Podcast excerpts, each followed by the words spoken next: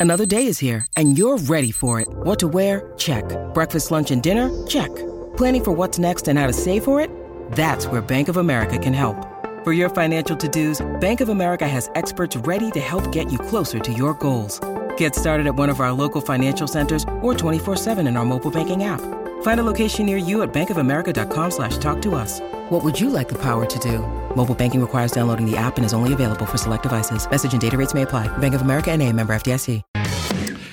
Welcome back to the Toolkit Depot studio. If you've got thoughts you want to share with us about the show, you can on the Temperate Bedshed text line on 0487 736 736. We're very keen to get the thoughts of former Australian Test leggy Bryce McGain. Of course, he's also an SEN cricket expert about the upcoming first test between Australia and England at Edgbaston. Bryce, welcome to the show. Thanks, Mark. And look, it is exciting time. Just a couple more sleeps, and then we're into it. The much-awaited Ashes, and uh, it's as excited as I reckon I've been ever in my life for an Ashes series. Explain why, Bryce. Well, it's just the way that these teams are going about it. England have transformed the, the, the way that they play, and we've heard a lot about Bazball, but uh, and more importantly than just them scoring fast runs or faster runs, they've been going at just around five and over in Test cricket, which is just about unheard of all time. There's phases in the game where it can accelerate like that, but they've been playing a game plan which is out and out attack. But they also take 20 wickets, and um, I've really enjoyed uh, Ben Stokes' captaincy, the way that he's able to extract and change plans and quickly manoeuvre things. So batsmen have got a lot of the batters that they're playing against have got their heads spinning around. Well, what plan are they doing now? And um, they've been able to really transform the way they play. I love that. Brendan McCullum's a great leader of men. They're playing with enormous amounts of confidence. But I also really love what Australia did last week as well. It goes to show that they're in terrific form. Um, Travis Head with the bat, um, the top orders, the usual suspects in Smith and Labuschagne, a good touch as well. Khawaja hasn't even warmed up yet, but he'll be dangerous. And then, of course, we've got that bowling attack of Australia, which has been superb, and we can't wait to match it up. Australia's bowlers against the Bazball batters from England. Um, that, that's what excites me so much about this series coming up. So, you were a leggy. How would you have gone bowling to Bazball? I'd have a few on the fence, I can tell you that.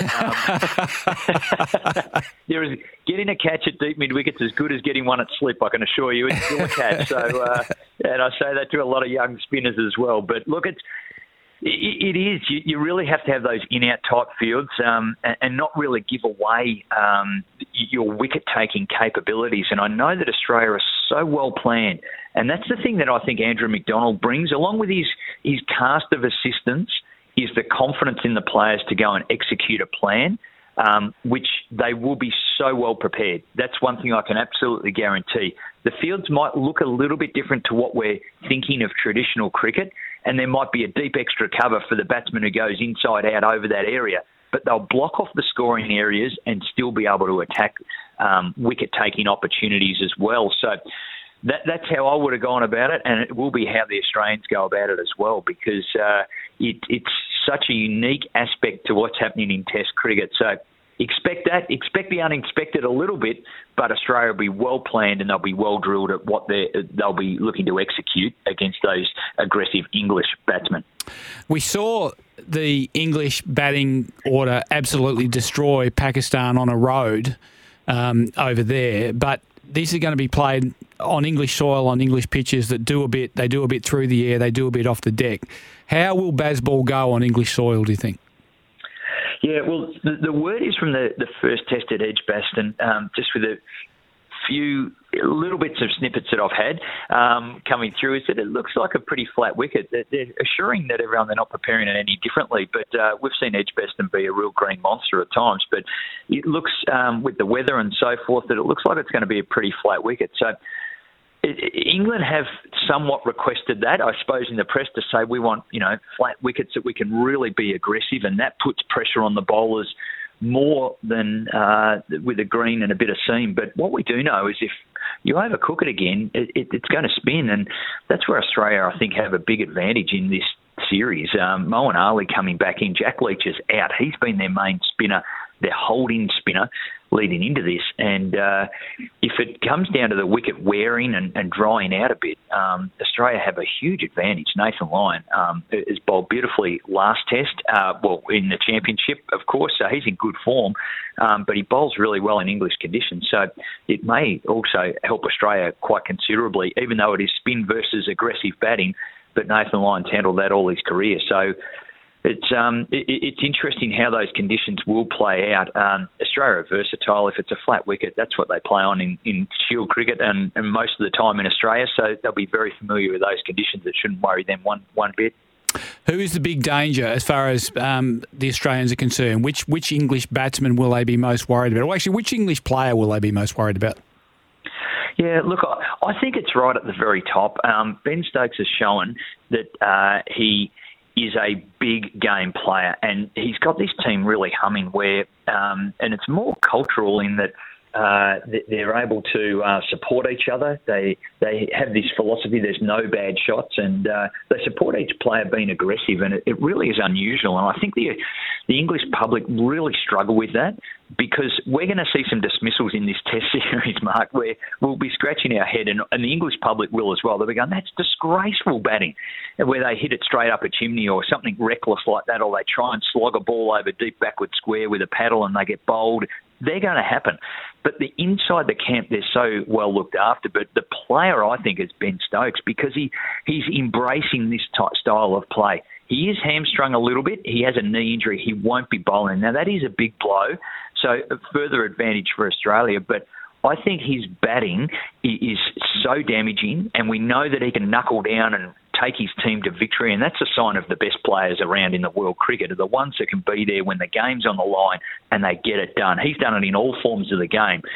But I think the captaincy's sitting so well with him and the way he's got this team humming. I, I think he is certainly their best player. He's their best leader. He's a terrific captain as well. Um, so he is their most important player. Hazlewood, Stark, Boland. Two of them play, one doesn't. Who misses out, Bryce? Oh, gee, it's a hard one. I, you can't deny what Scott Boland's done in his short Test career. He constantly takes wickets. He constantly puts the ball on a handkerchief. Uh, he moves the ball. English conditions were showing, and even last week he was bowling up in the low 140s, where generally we think that Scott Boland is probably about a 130, 135. So his pace is getting through, still moving the ball, and uh, with a Duke's ball in hand, he, he's so valuable. So I just I just don't think you can leave him out at all. He takes big wickets when they're needed, but he also takes wickets in clumps, and we've seen that um, in that Test Championship where he took a couple of wickets, the big ones of Kohli, and then knocked over Jadeja, the very dangerous batsman as well. So. I think he has to play. So it really comes down to whether they want the strike weapon of Stark, and I think they need it. They need the difference. They need someone who can um, be ultra attacking and also be able to bowl far, you know, bowl up upstairs a bit if that's a plan they want to go with as well as if they're the English batsmen are on top for a while, they need that versatility. So, look, Cummins definitely plays. Um, I think it for me, it's going to be Boland and Stark and um, and unlucky Hazlewood, but he'll get his opportunity. There's a lot of Test match cricket to come. It's all packed in a in a tight schedule, so uh, he he will get an opportunity. There's no doubt. Yeah, I think it would be an absolute travesty if Scott Boland doesn't play. I think he's been an absolute revelation since he played. And you mentioned how he takes wickets in clumps. He takes wickets in clumps, Bryce, because of where he puts the ball. And if you're a new batsman coming in, the last thing you want is to be facing balls where Scott Boland puts them in the, uh, as, as Damien Fleming says, the corridor of uncertainty. He's, he's always there. There's no doubt about it. And he challenges that forward defence over and over, and he picks apart techniques as well. So it does play into that sort of step hit zone also for the England players, and that's what's so exciting. That's what that's what's really getting me. How are they going to cope with this? But with the ball moving, he moves the ball, he nips it around, he can take it away, he, he brings it back in. He, he eats left-handers for breakfast. He just dines out on them. He's such a good bowler to left-handers around the wicket. So I, you just couldn't not play him, and I think Australia will, will err that way for this first test on Friday. Should David Warner still be in our test team? Look, I thought he did a pretty good job in the first innings of the Test Championship. Um, I, I look. I've been saying for some time it would have been a, a, beautiful exit. I think on his own terms to go out in that Sydney Test last year after scoring the double hundred and then going out, focus on the white ball. But he's still got this incredible hunger to play red ball cricket. This has been a big challenge for him. There's no doubt. Duke's ball, England conditions, Broad, Anderson, ball moving around. It's going to be really hard. He will get challenged. But I think in and a number of batters have had this when they've announced their retirement. Now, his is a long way away. We're talking January next year, uh, where he wants to finish up. So he, he, he needs to continue the form to be able to get through to that period. But when Chris Rogers said, "Oh, I'm, um, I'm I'm wrapping up at the end of the series," he actually played with incredible freedom. There's a real surge in his performance towards the end of his career, because he was so relaxed about it. There was an end game. There, he knew what was going on.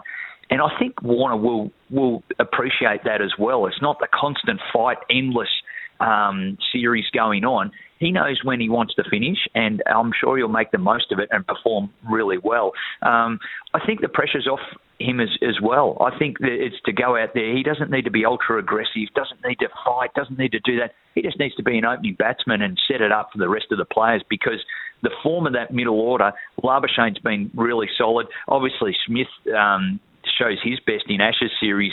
But the one for me, Travis Head, has been absolutely outstanding and showing that he's in good touch and he can be that aggressive player at five if it's set up the right way.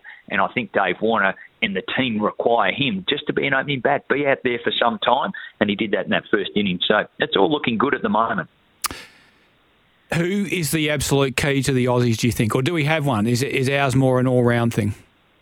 Yeah, I think it's an all-round thing. I think there's really good balance, good depth with the bowling.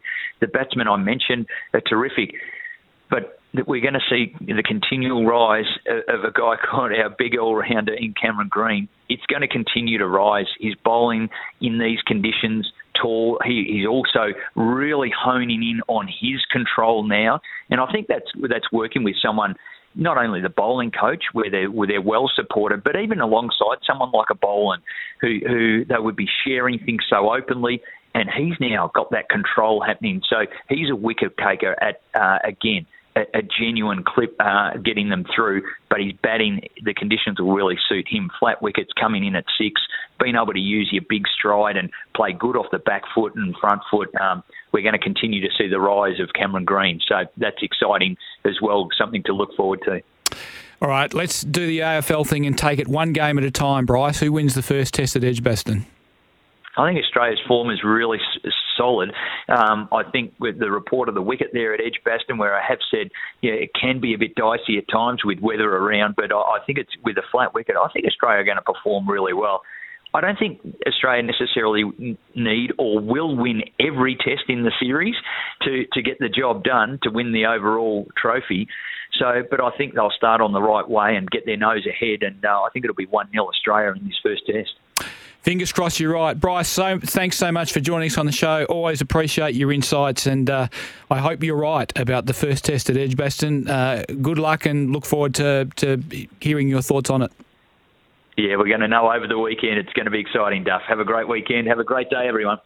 Bryce McGain, former Aussie Test spinner, SEN cricket expert, talking about the upcoming Ashes Test at Edgbaston. We'll take a break and be back with more after the after the break.